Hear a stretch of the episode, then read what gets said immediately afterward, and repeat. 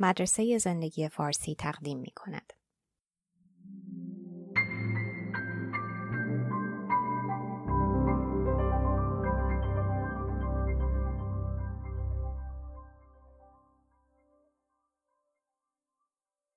ترجمه و صدا دکتر ایمان فانی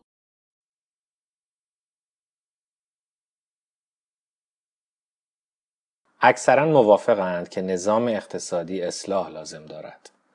با این وجود ما اغلب نظرات مشهورترین منتقد سرمایداری را رد می کنیم.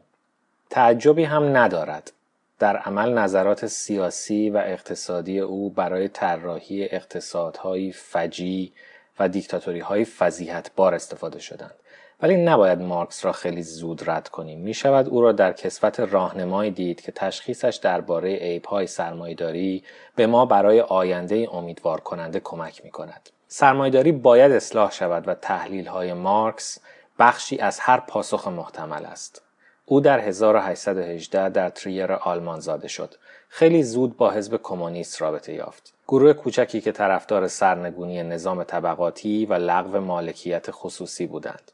به عنوان روزنامهنگار کار کرد و نهایتا ناچار شد از آلمان بگریزد و در لندن ساکن شد. مارکس تعداد زیادی کتاب و مقاله نوشت گاه با دوستش فردریک انگلز. او عمدتا در مورد سرمایداری نوشت نوعی از اقتصاد که بر جهان غرب مسلط است در زمان او سرمایداری هنوز کارا بود و مارکس از باهوشترین منتقدین آن به شمار می رود. اینها برخی مشکلات سرمایداری که مارکس پیدا کرد. اول، کار مدرن بیگانه ساز است. یکی از مهمترین بینش های مارکس این است که کار می تواند منبع عظیم ترین لذت های ما باشد. او نوشت برای احساس کامیابی در کار لازم است فرد شاغل خود را در آنچه که خلق می کند ببیند. فردی را تصور کنید که این صندلی را ساخته. ساده و رو راست محکم بی آلایش و با وقار. در شرایط ایدئال کار فرصت ایجاد می کند برای نمایش هرچه خوبی در درون داریم. ولی در دنیای امروز این پدیده خیلی نادر است. بخشی از مشکل آن است که کار مدرن به شکل عجیبی تخصصی شده. تخصصها اقتصاد مدرن را به شدت کارآمد کردند ولی این یعنی که برای تک تک کارگران ممکن نیست که احساس کنند در رفع نیازهای واقعی بشریت موثرند مارکس استدلال می‌کرد که کار مدرن منجر به احساس از خود بیگانگی می شود احساس جدایی بین آنچه که تمام روز انجام می دهی و آنچه حس می کنی.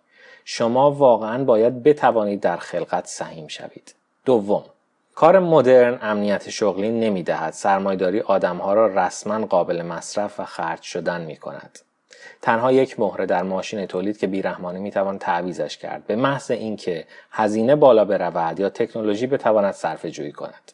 ولی مارکس می‌دانست که در عمق وجود ما نمی‌خواهیم بیدلیل اخراجمان کنند. ما از ترد شدن میترسیم. کمونیسم صرفا یک نظریه اقتصادی نیست از نظر عاطفی بیان یک آرزوی عمیق است. اینکه جایگاهمان در قلب دنیا محفوظ باشد و قابل دور انداختن نباشیم. سوم کارگر پولی نمی‌گیرد ولی کارفرما پولدار می شود این واضح ترین نگرانی مارکس در مورد سرمایداری بود.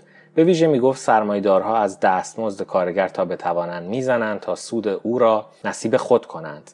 او این را انباشت ابتدایی یا ذخیره بدوی مینامید. در حالی که سرمایدارها سود را جایزه نبوغ فناوری می‌دانستند مارکس محکومش می‌کرد. سود یعنی دزدی و چیزی که شما میدزدید استعداد و تلاش سخت نیروی کار است. هر چقدر اینها را بزک کنیم مارکس مصر بود که سرمایهداری در اوریانترین حالت یعنی برای کاری به کارگر یک دستمزد بدهی و بعد به قیمت خیلی بالاتر جنس را بفروشی سود و استفاده نام قشنگی است برای سو استفاده.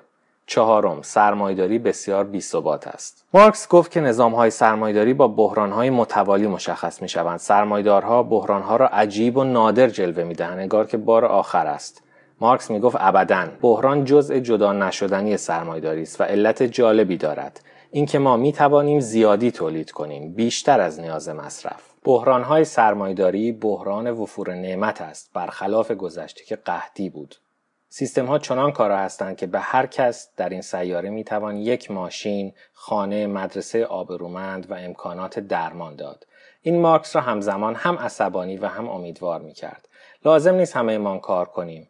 زیرا اقتصاد امروزی بسیار پربازده است. ولی به جای آنکه عدم نیاز به کار را به فراغت تعبیر کنیم با خدازاری مینالیم و به آن می‌گوییم عدم اشتغال. باید به آن گفت آزادی. فراغت به دلیل یک چیز خوب و قابل ستایش ایجاد می شود اینکه ما می توانیم همه چیز را با بازده بالا تولید کنیم لازم نیست همه بیگاری کنند. مارکس گفت در آن صورت باید فراغت را تحسین کرد. باید ثروت شرکت های عظیم را که اضافه تولید دارند بین همه توضیح کنیم و به همه بدهیم. این هم به نوبه خود مثل رویای بهشت زیباست ولی ظاهرا کمی واقع بینانه تر است. پنجم سرمایداری سرمایدارها را هم اذیت می کند مارکس عقده نداشت سرمایدارها خبیسند او از حسرتها و عذابهای پنهان ازدواجهای طبقه متوسط مرفه خبر داشت.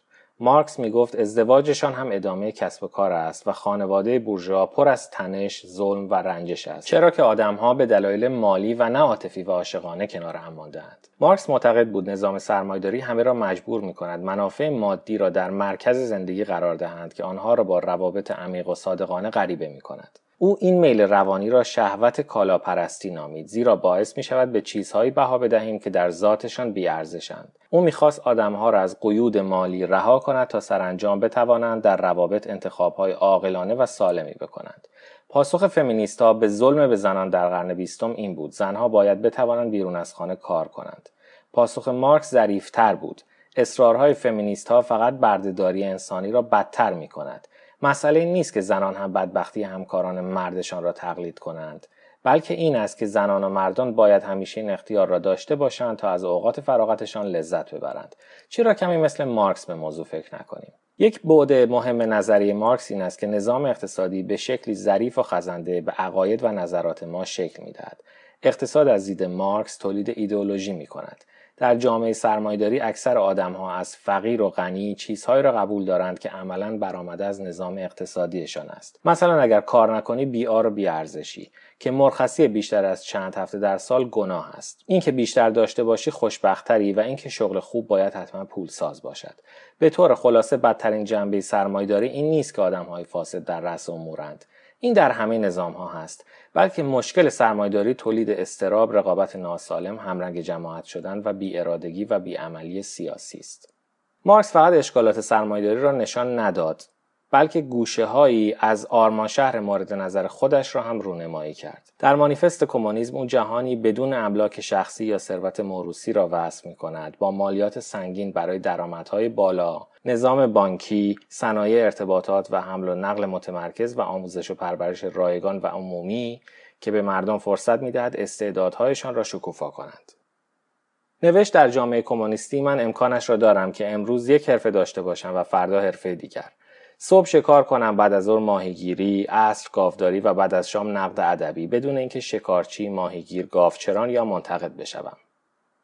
بعد از مهاجرت مارکس به لندن دوست و شریک فکریش فردریک انگلس حمایتش کرد. مرد ثروتمندی که پدرش در منچستر کارخانه کتان داشت. انگلس قرضهای مارکس را داد و کاری کرد آثارش چاپ شوند. سرمایهداری به کمونیسم خرجی می‌داد. این دو نامه های ستایش آمیزی به هم نوشتند. مارکس در زمان خود متفکر شناخته شده و محبوبی نبود. های محترم متعارف زمان او به ایده تغییر جهان میخندیدند. ولی چند دهه بعد واقعا ایده هایش جهان را تغییر داد. نوشته های سنگ بنای بعضی از مهمترین جنبش های ایدولوژیک در قرن بیستم شد. ولی مارکس مانند طبیب باهوشی در روزهای آغازین علم پزشکی بود که بیماری را تشخیص داد ولی نتوانست درمانش کند. در این مقطع تاریخ از نظر تشخیص می توان به یک معنا با او موافق بود ولی باید دنبال درمانی برویم که واقعا موثر باشد. همانطور که خود مارکس گفت ما هم با او موافقیم که تا الان فلاسفه به انواع روش ها فقط جهان را تفسیر کردهاند اما هدف تغییر جهان است.